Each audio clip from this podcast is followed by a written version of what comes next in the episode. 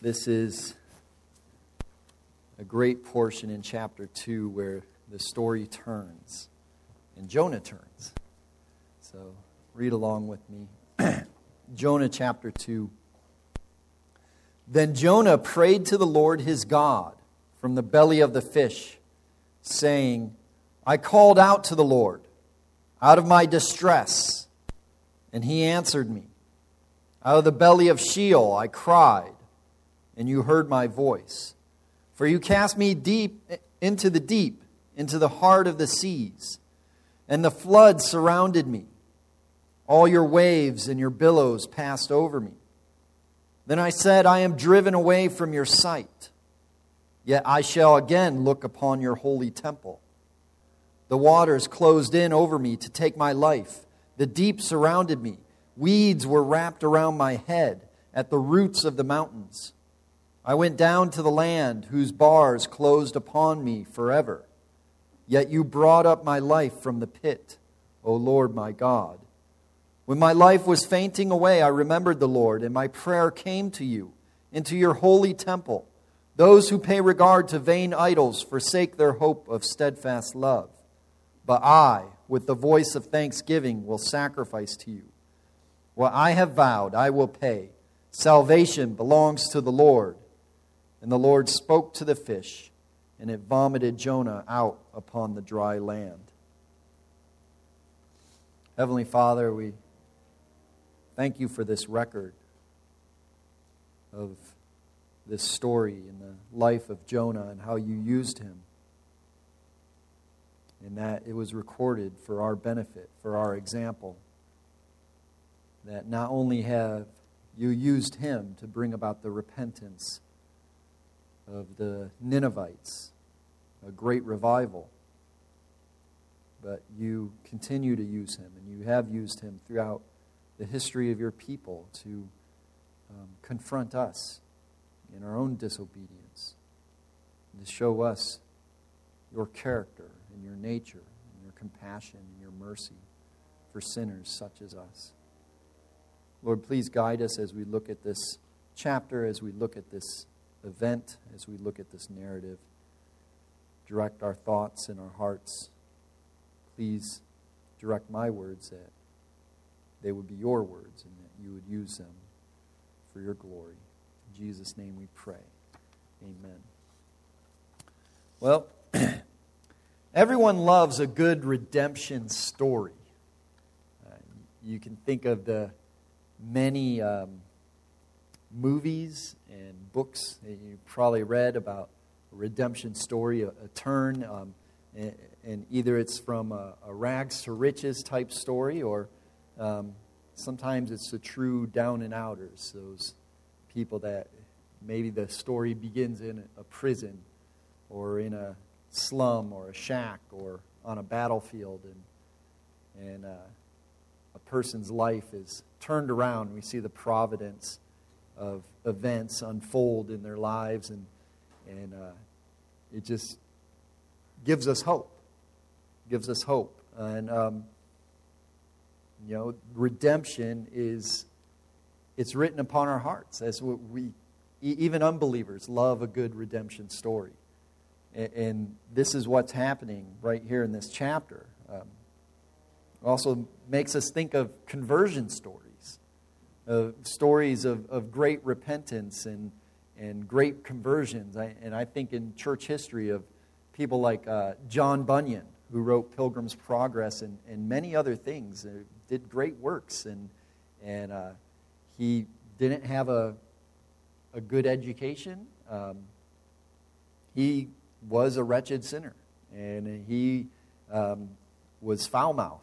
and uh, he was, he was uh, a soldier at one point, and uh, in his story, it was uh, like I've heard this story many times of um, he switched uh, someone he took or someone took his guard duty. He had guard duty one night, and and uh, so he switched out with with another soldier, and I think um, part of it was he he went out. Um, I think he may may have went out drinking, but that that soldier died and uh, and he was convicted. I, I don't think that was the exact point, that, but that was part of his conversion story. And, and um, you know, he was, he was a wicked man, and yet God um, converted him, changed him, called him to be a pastor, and he, he suffered as a pastor. He, he um, went to jail for 12 years. He was in jail, and, and essentially he could have um, got out at any time had he just said that he would not preach. And um, yet he stayed in jail, and in that jail he wrote Pilgrim's Progress and many other great works. Um, think of John Newton, captain of a slave ship. Um, he as well, um, foul mouthed sailor, uh, drunkard, um, did many evil things, and yet God saved him. And at one point in his story, um, God, um, he, he fell off the ship drunk, and, and uh, someone thankfully um, rescued him, and he came back, and, and uh, he was uh, soundly converted. And, and he um, stayed on that ship and, and stayed as a sailor for some time and eventually became a pastor, and he wrote Amazing Grace. Um, think of uh, other um, people. George Mueller is another one. Um, but it, it's not just those conversion stories, though. There, there's stories, and you may know people of, of backsliders, um, people that um, truly are converted, and yet they fall into sin. And they leave the church for some time, and and through a series of events, God grabs a hold of them. He convicts them. He turns them. They, they return. And, and there is uh, true repentance. You know, uh, oftentimes we think of, um, in our conservative church culture, we think of, of church discipline. And uh, the, the times that church discipline is brought on a person and it's rare that we hear of, of people actually responding um, to church discipline and coming back. But we've, I, have heard a couple stories um, of people at, years later coming back. And, and just in our previous church, we heard a story about a man several years later. He was church disciplined, and he returned. And, and it was, I mean, just to hear, I, I didn't meet him. I, I, didn't know who he was. Just to hear his name, that this man had returned. He had repented. And he came back and just, just about brought tears to my own eyes. That the process actually worked, that this man came back. And in a sense, this is what, what's happening in this story in chapter 2 that, that Jonah, in the belly of the fish, he, he comes to the end of himself receiving God's discipline for his disobedience, and he repents. And yes, later on, there it may not have been a perfect repentance because later on there's still some evidences of his original sin for um, disobeying God's call, but yet he, he does repent. It is a true repentance. And, and in looking at this chapter, and his prayer, and, and some theologians might call it, say it's a prayer of thanksgiving, and certainly there is thanks for deliverance, but it, it's truly his prayer of repentance. And in this prayer from the belly of the fish, we see six characteristics of his repentance. There's six characteristics throughout this prayer of his repentance. And first and foremost, is that Jonah turns to God. Jonah turns to God. And, and in the, the, the Hebrew language, uh, the, the, the term for repentance um, quite literally means to turn. The, the word for repentance means to turn. To, to you, you're one way and, and you do a complete 180 and you head the other way. It, it's an action. It's an action that we, we, we turn from our sin, we turn to God. And up until this point in the whole narrative, we, Jonah has not spoken to God at all. He's not responded to God. He's um, ignored God. He, he's he's um, turned in on himself. He, he's tried to avoid and escape God's discipline through the storm, through the sailors, through the ship, um, even thrown into the sea, and even swallowed by the fish. It, it, it says that he was in the belly of the fish three days and three nights. And then he prayed. So for three days and three nights, he was in the belly of the fish, and perhaps he was struggling, perhaps he was wondering, how, how did I get myself to this point? And so he doesn't even repent for three days. It, it, it, and it just shows you the hardness and the obstinance of a sinner's heart. That when we pursue sin, and sin begets sin. And, and there is a sense that as we um, pursue sin and as we live in sin, the, the, the most dangerous and horrifying thing about sin is it has a blinding effect It has a blinding effect that we don't really notice the sinfulness of our sin. And it took him three days and three nights to get to the point where he turns to God. But he did turn to God. And, and that turning to God begins with prayer. It always begins with prayer. Whenever a sinner repents, it begins with prayer. But sometimes the sinner needs to be brought down to the lowest point that they could possibly go.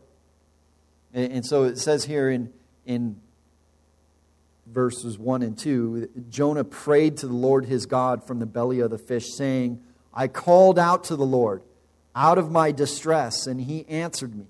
Out of the belly of Sheol I cried, and you heard my voice. It, it was as if he, he went down as low as he could possibly go. And, and literally, not, not just spiritually, but literally, he went down probably as low as he could go.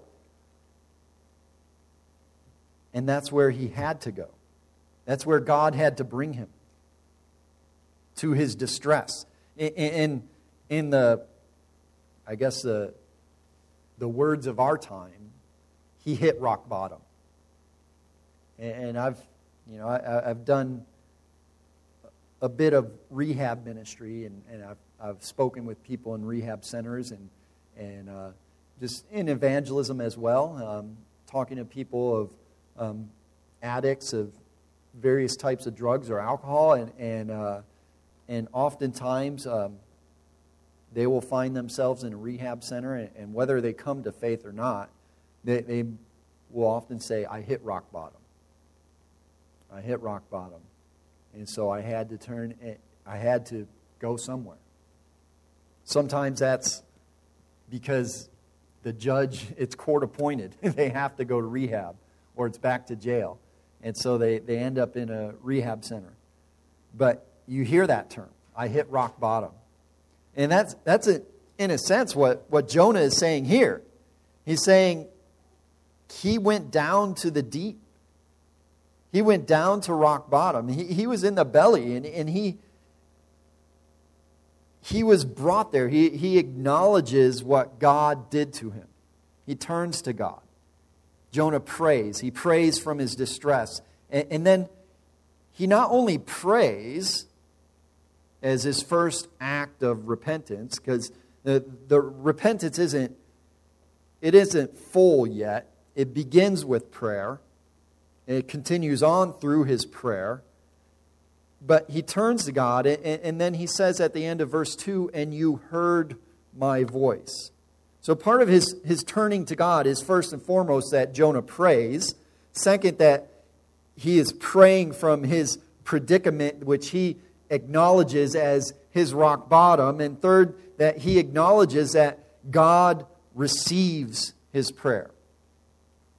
And he is, he is writing that this, this book is written by Jonah himself. It's written after the fact, so there is a sense that this is written in, in the past tense, that, and you heard my voice. He's recounting the, the story of his repentance, of what God did to him and his, his discipline.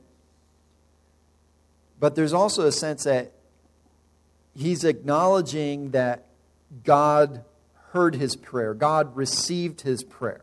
And it's not just that repentance starts with praying to God, but also an understanding that God is the person we need to go to. He's the one that we sinned against, and, that He will hear our prayers. So, first, Jonah turns to God. Second, Jonah acknowledges the discipline he deserved. Verses 3 to 4. For you cast me into the deep, into the heart of the seas, and the flood surrounded me. All your waves and your billows passed over me. Then I said, I am driven away from your sight. Yet I shall again look upon your holy temple. He, he acknowledges the discipline that he received. And he acknowledges is indeed God's discipline because he says, For you cast me into the deep. There is, in a sense, that, that he ended up in his predicament of his own sin, but he acknowledges God's discipline. And first and foremost, he acknowledged the instruments of God's discipline. That God used the deep, he used the seas, he used the flood, as if it were. Um, Jonah um, hearkening back to the flood as uh, an instrument of God's judgment upon the whole earth. And then he says, All your waves and your billows, as if um, the waves, the billows, the sea, these are God's. God sent the storm, and so the storm is God's. The, the seas are God's. The flood is God's. The waves and the billows are God's, and they're God's instrument of discipline on Jonah. And Jonah acknowledges that. He acknowledges the discipline he received. And, and, and that's, a, that's a key aspect of repentance. Is, is not just turning to God and praying to God, but acknowledging the punishment you rightfully deserve for your sins. It's not just enough to plead with God. We, we need to name our sin, to acknowledge our sin, and to acknowledge the discipline or the punishment that we deserve for our sin. But he, he not only acknowledges the instruments of God's discipline, he acknowledges the effectiveness of God's discipline. He says, All your waves and your billows passed over me. And then I said, I am driven away from your sight. Yeah, it's interesting because he was the one that was running away from God. God didn't so much drive him away, but God disciplined him so much so that he, in a sense, fled from the presence of God, but now he was almost away from the presence of God himself because of God's discipline in the deep. In this term, all your waves and your billows passed over me. This is from David's psalm, Psalm 42. This, this psalm that um, is almost seems as if David writes it as, at, at a low point in his life, may, may, perhaps when he was being um, chased by Absalom or, or, or Saul. Um, and, and, there is a, a, sense of despair and depression in that psalm. Um, and it, it may not be so much that David is expressing discipline, but as if he's in the deep. And it's interesting, there, there's several points within this whole chapter that there, there are phrases and words that come from not only the Psalter, but from um, the law, from the Torah, from the Old Testament, that is, is coming back to Jonah's mind. Things that certainly a prophet would know about God. And it's almost as if God is reminding himself of who he is, of what he has done in the history of his people. So Jonah acknowledges the effectiveness of God's discipline, but Third, he also acknowledges the limits of God's discipline. At the end of verse 4, he says, Yet I shall again look upon your holy temple. And that's interesting because in the beginning of verse 4, he says, I am driven away from your sight. As if he'll never see him again, as if he's cast off. But then he says, Yet I shall again look upon your holy temple. It's almost as if he knows that this discipline has an end. And, and that's true of, in a sense, of all discipline, and especially of God's discipline, because God's discipline is perfect. And, and it, it, it had the result which God intended to bring Jonah to repentance, to bring him to the end of himself, to bring him to rock bottom. So, first, we see Jonah turns to God. Second, we see Jonah acknowledges the discipline he deserved. And third, we see that Jonah remembers the discipline he received.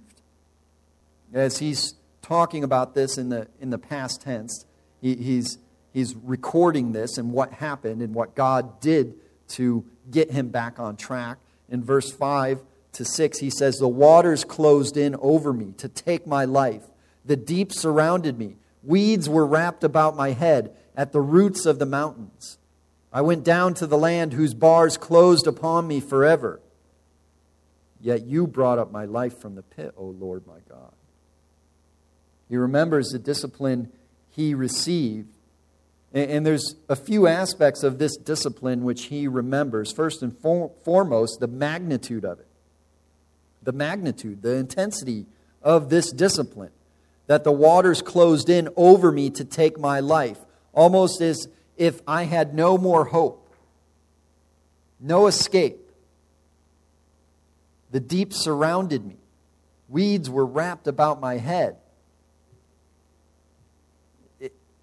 and perhaps, you know, it makes me think because he was in the belly of the fish and, and certainly he didn't know how deep he was or where he, he, he just knew that he was in the belly of this monster this fish, this sea monster, and he was going down, and, and it, it makes you think of, you know, perhaps you've seen those movies with a submarine, and you hear the, the sonar and the ping, and they're going down, and it's quiet, but then if, they're going down real deep, you, you hear the creaking.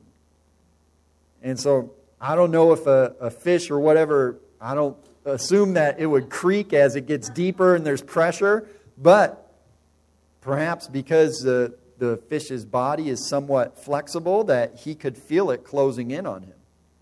And certainly, um, our ears and our, our lungs and everything, that we feel pressure either when we're going up in elevation or going down in elevation, we feel pressure.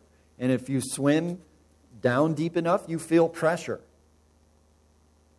So perhaps that's what he felt, that he knew the waters were closed in over him, that there was no more hope, that the deep surrounded him, and, and that there was weeds wrapped around his head. Certainly from what was in the belly of the fish. He, he wasn't alone there in the belly as if um, there was nothing else in the belly of the fish, but there's certainly other things that the fish had eaten. And, and you can only imagine the, the, the darkness of it, um, the, the stink of it, the smelliness of it uh, as rotting um, uh, vegetation and weeds and, and perhaps other animals, um, stomach acids, all these things, things which he could not see, but he could smell and touch. And certainly there was enough air in there for him to breathe. He did survive three days and three nights, and and, and yes, you can go that long without food and water easily, but he did need air, and so certainly there was some sort of air, some sort of gases, and, and maybe those, those gases those from the stomach acids were noxious. But this all goes to show the, the magnitude of God's discipline. But it also shows the inescapability of God's discipline. That, that there, was, there was no getting out of this, there was no escape for him. God had hemmed, in, hemmed him in behind and before. There was nowhere he could go. He had to, he had to make his dealings with God. He had to do business with God, as the old preachers would say. And so God's discipline was perfect. It was perfect Jonah remembers the magnitude of the discipline, he remembers the inescapability of the discipline, and he remembers the perfection of the discipline. That God is perfect in all his attributes, he's perfect in all he does. And so, certainly, when he disciplines one of his children, that discipline is perfect as well. That it will bring about the result which he intends. That there was no escaping. He says, He went down to the land whose bars closed upon me forever. This is um, hinting at the gates of hell, the gates of Sheol, barred gates, as if he, he, he was going down into the, into the deep and the fish was, was going to deliver him to hell. And those bars, as if the, the eternal prison would close in amongst him and they would be locked shut.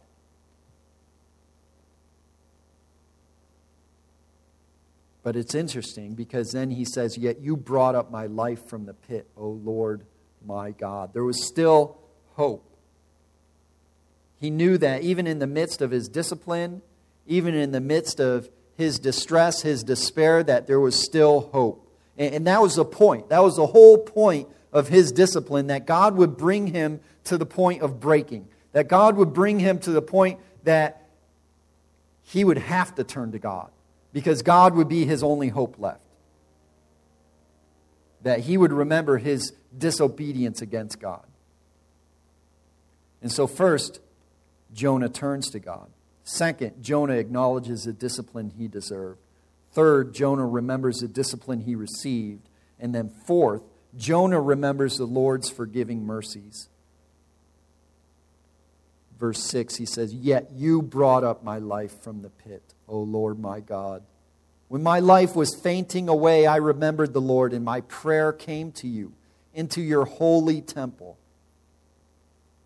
He remembers that God is merciful and, and compassionate, slow to anger, and abounding in steadfast love, and that He saves sinners, and that He hears our prayers, even for the disobedient prophet, even for the backsliding sinner even for the prodigal son, God hears, He remembers.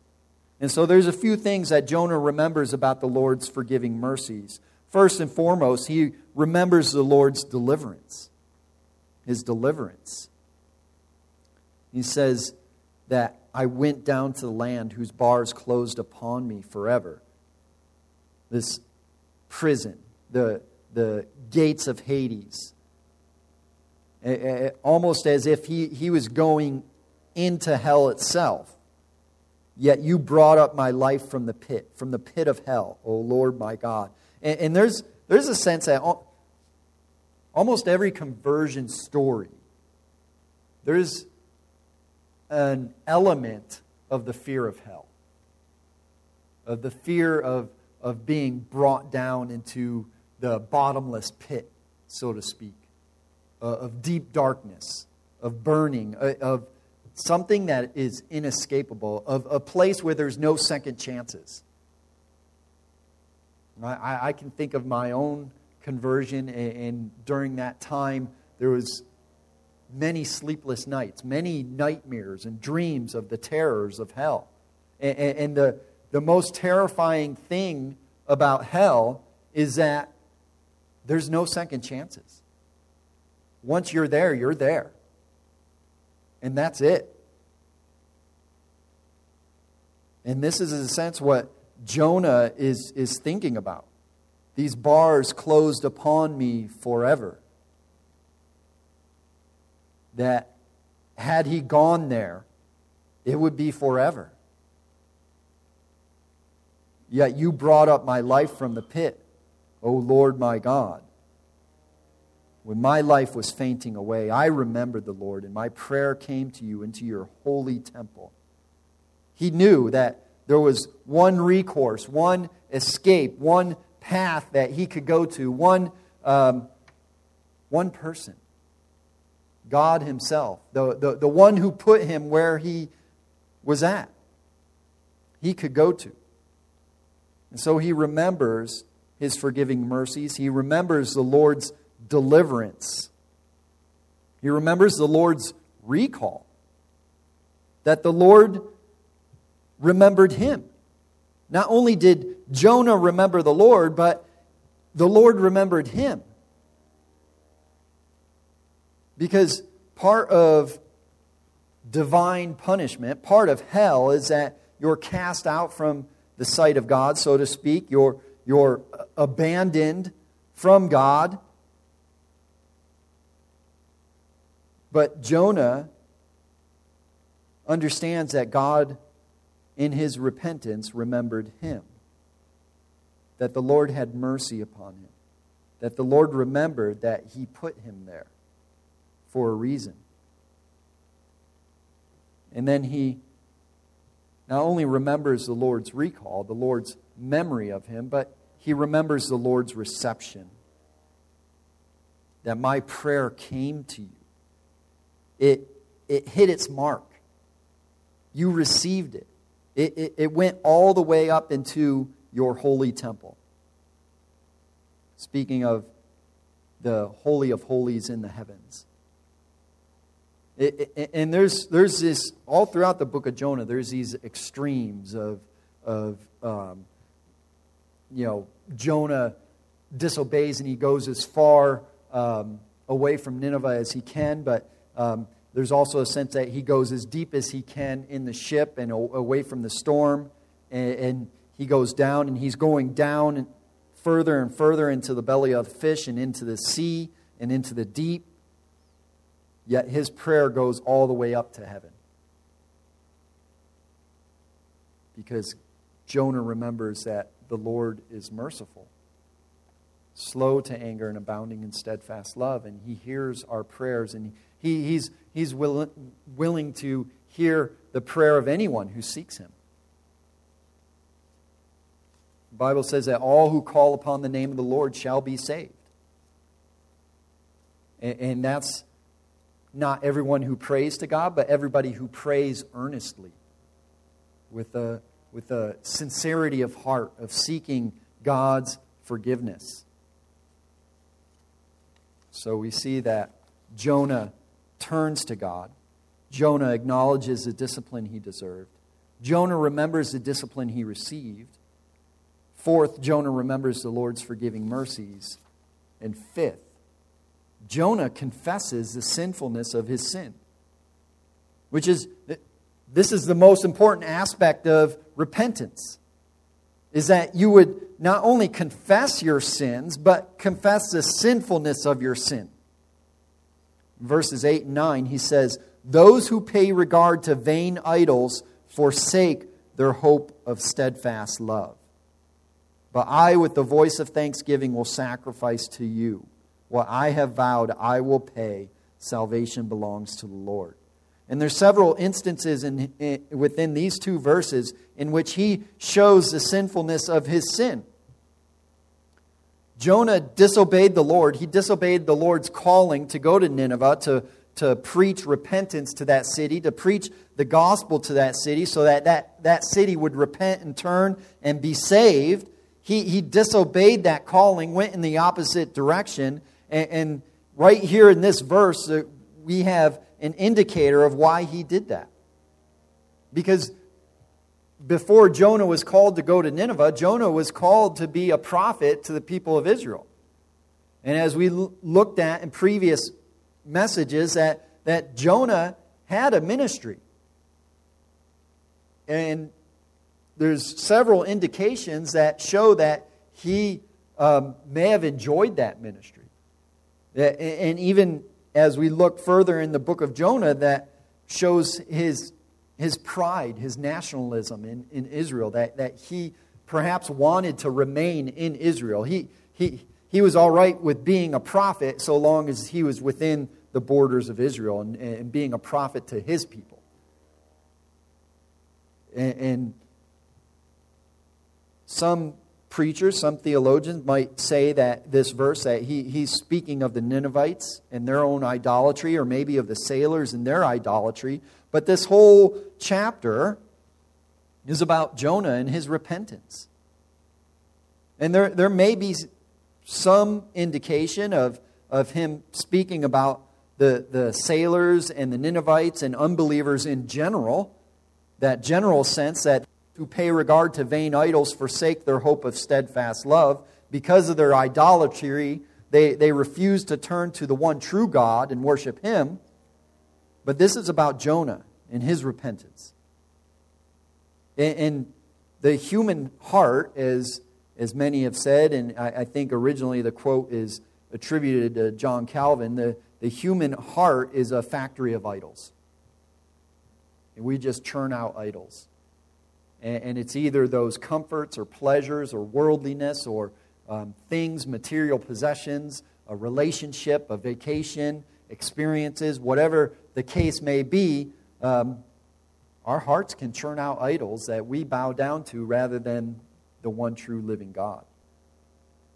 And so it's quite possible that the vain idols that Jonah is speaking about here were the idols of his own heart, those idols of comfort, of being having a comfort, comfortable ministry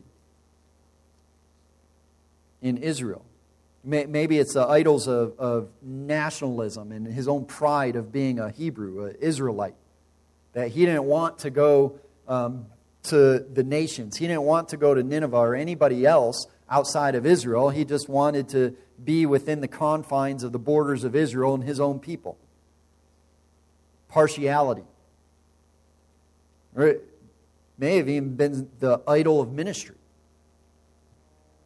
And, and this is every minister has to um, be on guard against this.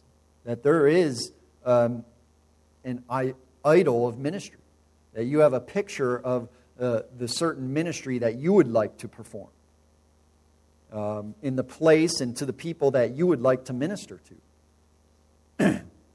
And, and God, don't please don't send me those other people because I don't want to minister to those people. I, I just have this picture of the people that I want to minister to. Don't send me the difficult people. Don't send me the people that are a mess. Um, don't send me the people that cause me problems. And, and, and please um, keep me in a place that's comfortable. You know, that, that um, I'm not going to be persecuted, that there's no danger, that I'm going to be well paid, that I'm going to be well liked. Every minister has these temptations. Certainly, Jonah had these temptations as well. These vain idols in his heart of, of his perception of what ministry would be like. And he, he paid regard to these vain idols. And, we can see it in, in, his, his, his fleeing from the Lord.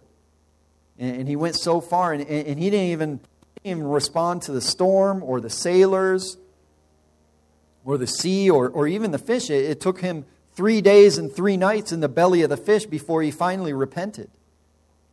So certainly there's some, there was some idolatry in his heart. And he confesses that in a sense. He confesses that idolatry. But also, part of his um, confession is not only his idolatry, but that his forsaking of God that he ran from God himself. Had he been worshiping God, he would have been trusting in God and, and, and praying to God and willing to do whatever God wanted him to do. And, and in that, in, that attitude, in, in that outlook, comes the peace that surpasses all understanding. As we um, seek to do God's will and as we pray to God, though our circumstances may not be what they what we want them to be, there is a peace. as Isaiah says, he whose mind is stayed on you, there's perfect peace. There's perfect peace. There's a peace that surpasses all understanding. From the outside world, from people outside of us, they, they would look at our circumstances and, and, and may say, I don't know how you're content or how you're happy because it, it, it, may look like your life is a mess or, or you're being persecuted or what, whatever it may be. But if our mind is stayed on the Lord, if we're within the Lord's will and, and we're seeking to do His will, there is that peace because we're in a sense, worshiping him. And, and this is. This is an aspect of sin and idolatry. It is, in Jeremiah, it says, um, God says, My people have committed two evils. They have forsaken me, the fount of living waters, and hewed out for themselves cisterns which do not hold water. That, that sin starts with a forsaking of God, a, a, a turning away from God and turning towards the sin or the idol that we believe will fulfill us. There was, there was something within um, the idea of fleeing to Tarshish, something in, in, in the thought of Tarshish itself that appealed to Jonah, that, that promised fulfillment to Jonah, that he forsook God and fled. And, and, and what he fled to was some sort of idol, that comfort, um, that pleasure, that ease, that he didn't believe he would get in following the Lord's command. And so he, he confesses the sinfulness of sin in his idolatry, in his forsaking of God, and then thirdly, in his dereliction of duty. His dereliction of duty. Because he says, What I have vowed, I will pay. There was vows that, that Jonah made to the Lord. And we, we don't know specifically those vows, but he says that I, what I have vowed I will pay. So certainly there was vows.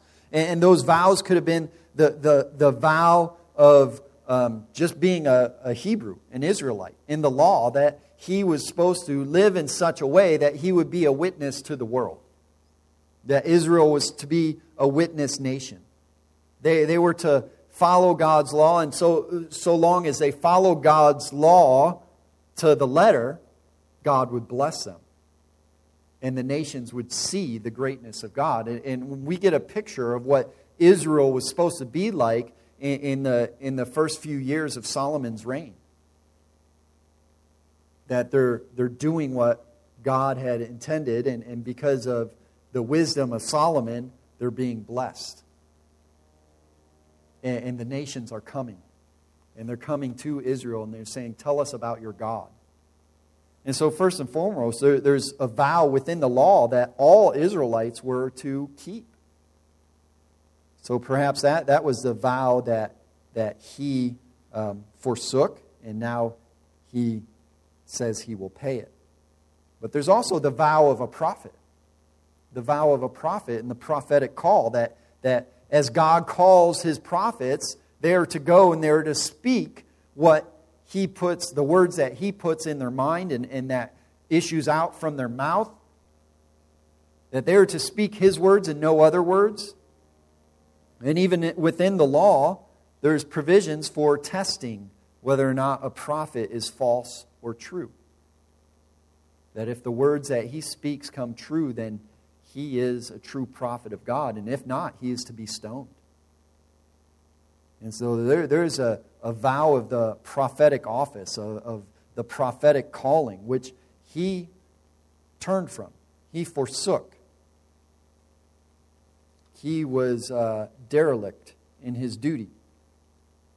But then there's also that specific vow of going to Nineveh. That God gave him specific commands to go to Nineveh. And so part of repentance is not just that we would turn away from our sin, which we have sought after, which we have um, sought pleasure in and fulfillment in, but that we would turn to God and turn to His um, commands and um, striving after obedience and, and following Him and honoring Him. And so repentance involves a turning from, but it also involves a turning to. And so this is what Jonah says that those who pay regard to vain idols forsake their hope of steadfast love. Um, uh, admitting that what he was seeking after was vanity. Vanity of vanities, as Solomon says in Ecclesiastes, that it's empty, it, it will not fulfill me. They're, they're dumb idols. E- even though they may not have been physical idols that I have fashioned, they were idols of my heart. They were deceptions and they were vanity. And in chasing after those idols, I forsook my hope of steadfast love. But God's love is steadfast, and He never forgets. And whoever He um, deems to cast His love upon, that, that love never fails.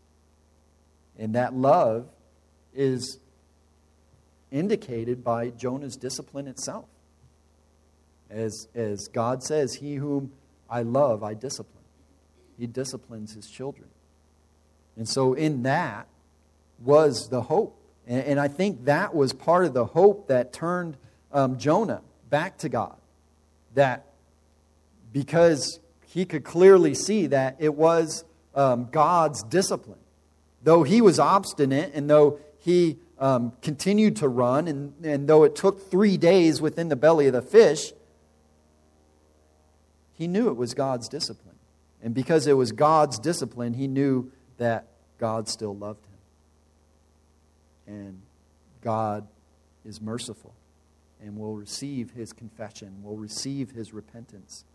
So he turns to God and he says, But I, with the voice of thanksgiving, will sacrifice to you. What I have vowed, I will pay. The sacrifice isn't um, the burnt offerings or bulls or, or the animals, it's himself. That he would, as Jesus calls us to do, deny himself, take up his cross, and follow God. That was part and parcel of the prophetic calling. It, you don't get to decide where God sends you or what message God gives you to tell. You just go and you speak. And so he was willing to sacrifice those comforts, those pleasures, those vain idols which he had bowed down to, and to um, pay what he had vowed. So Jonah turns from God, he, or turns to God in his repentance. He acknowledges the discipline he deserved. Jonah remembers the discipline he received. Fourth, Jonah remembers the Lord's forgiving mercies. Fifth, Jonah confesses the sinfulness of his sin. And then sixth, Jonah receives the Lord's forgiving mercies. Right at the point of his repentance, when his repentance is fully realized, because it doesn't just begin with um, his prayer as he turns and, oh God, I sinned, I'm sorry, please forgive me. No, he, he names the sin. He names the sin. He names the discipline that came as a result of his sin. He, he, he pours out his heart in his distress and his despair. He sincerely seeks after the Lord. He acknowledges the character of, of the Lord in his steadfast love and, and in his salvation. Salvation belongs to the Lord, meaning that, that the Lord will save whomever he pleases to save.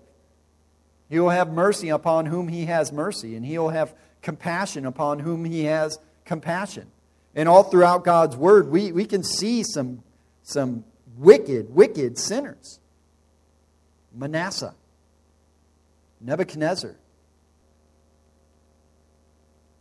many others, Paul persecuted the church himself.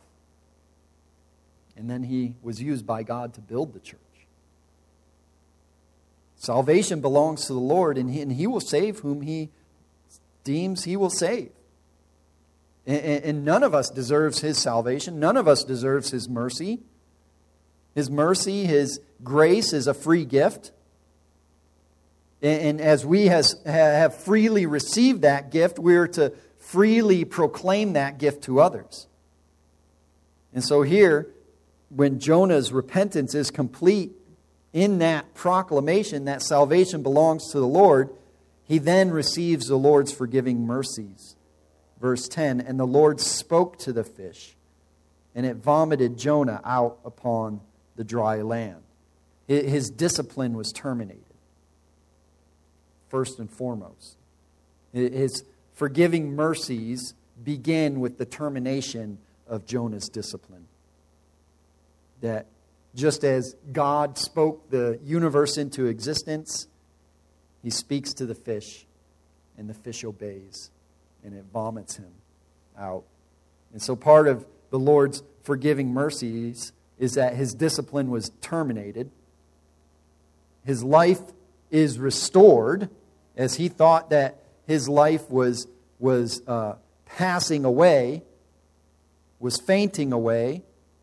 Jonah's life is restored. There's, there's hope as he's vomited out upon dry land. There's land, there's fresh air, there's sunshine, there's hope that he will live. And, and, and not only that, but hope that um, the Lord will again have favor upon him as he seeks to obey the Lord in his calling. His life is restored. And most importantly, thirdly, his relationship is restored. His re- relationship with the Lord is restored. And yes, later on we will read um, how the, the, Lord has to confront Jonah again in his sin of partiality and his obstinance, but here, and for the most part, Jonah's relationship with the Lord is restored. Which, that is the most important aspect of repentance, is that we have a right relationship with God. And, and it's interesting because all throughout this whole um, chapter, I can't help but think about a parent disciplining a child. And, and the steps are the same. The steps are the same. That, that there, there is to be um, swift and judicial and um, uh, right discipline. That that discipline should match the, the transgression or the crime. Um, that we're, we're not to be overbearing or to be um, flippant or trite but that that discipline will match the transgression, and that discipline should produce repentance, confession in the child, a brokenness. And we, we see that brokenness when the child acknowledges the discipline and acknowledges the sin that they sinned, that, that they, they committed, and, and cries out to the parent for um, deliverance. And, and that, that deliverance, that reconciliation with the parent is realized um, once that, that discipline is terminated and the relationship is then restored. And as I, I, said in the beginning of this series, and we'll see throughout the rest, that um, in many ways, Jonah, the book of Jonah, is about us. It's about us as sinners. Because if you don't see yourself in this narrative of Jonah, I don't think you're looking at yourself honestly. Because this is true of us. Every time we disobey the Lord, every time we run after vain idols, we are turning away from God. We forsake our hope of steadfast love. We, we um, ruin that relationship, or not so much ruin, but we mar it. And, and God needs to discipline us, He needs to confront us, He needs to convict us of our sins so that we will, in a sense, hit that rock bottom and see the, the vanity of vanities of the idols that we have chased after, and that we would turn to Him. That we would see that obedience brings joy and blessing. That no matter how hard it is to obey a command from God, that we know that in obeying that, there will be that clear conscience. And yes, we still have our sinful flesh that pulls back at us, that, that wants to chase after those vain idols. But we remember the Lord's mercies. We remember that He is forgiving, that He is kind, that He is just, that He is loving. And he is full of compassion. And, and another thing to recognize in, in, that, that analogy of the parent and the child and the discipline is that the parent is all, always more willing to receive the child's confession and um, their repentance than the child is willing to, to say it or to repent. The, the, the parent is, is more than willing to forgive. They want to forgive, they want to heal that relationship. But they must discipline the child for the child's own benefit. And so God is, is more than willing to receive us. He's more than willing to um, forgive us, to cleanse us from all unrighteousness, to save us. All who call upon the name of the Lord shall be saved. Uh, uh, that Jesus says, Come to me, all who are weary and heavy laden, I will give you rest. Just come. But in coming, we must leave behind our idols, we must leave behind our sin. And that's the lesson for us.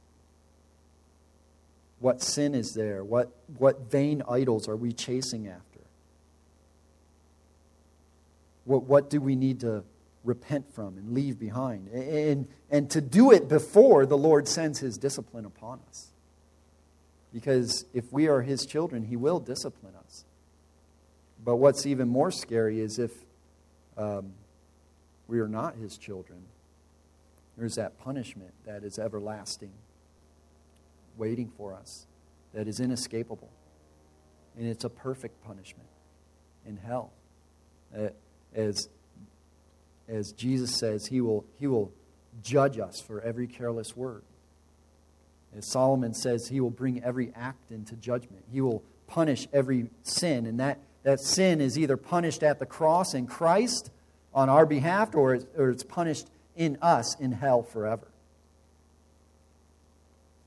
And so the call of repentance goes to all mankind to repent and believe upon the Lord Jesus Christ, and you will be saved. And if we are saved, we, that call of repentance is still there, that we would continue to repent from our sins that we still harbor, that we still commit, and continue to believe upon the Lord Jesus Christ and come to Him for forgiveness and for cleansing. And so we come to him. Heavenly Father, we thank you for what you have done in and through Jonah, in the life of Jonah and his repentance, in, in the revival of the Ninevites. And certainly, Lord, you know there are, there are people in our lives, there are, are perhaps people, groups, and nations which we despise. There, there may even be peoples in our community either of a certain um, ethnicity or social class or a certain occupation, gender, or whatever that we despise, that, that we would not want to be saved because there's that partiality within us. Lord, remind us that, that we are no better than any other sinner. And it's only because of your mercy and your grace that we have been saved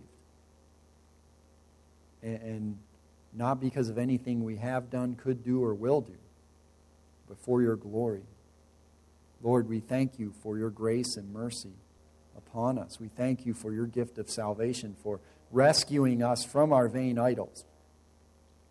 Lord, help us to take this message of grace to others that need it and to call them to repentance and faith.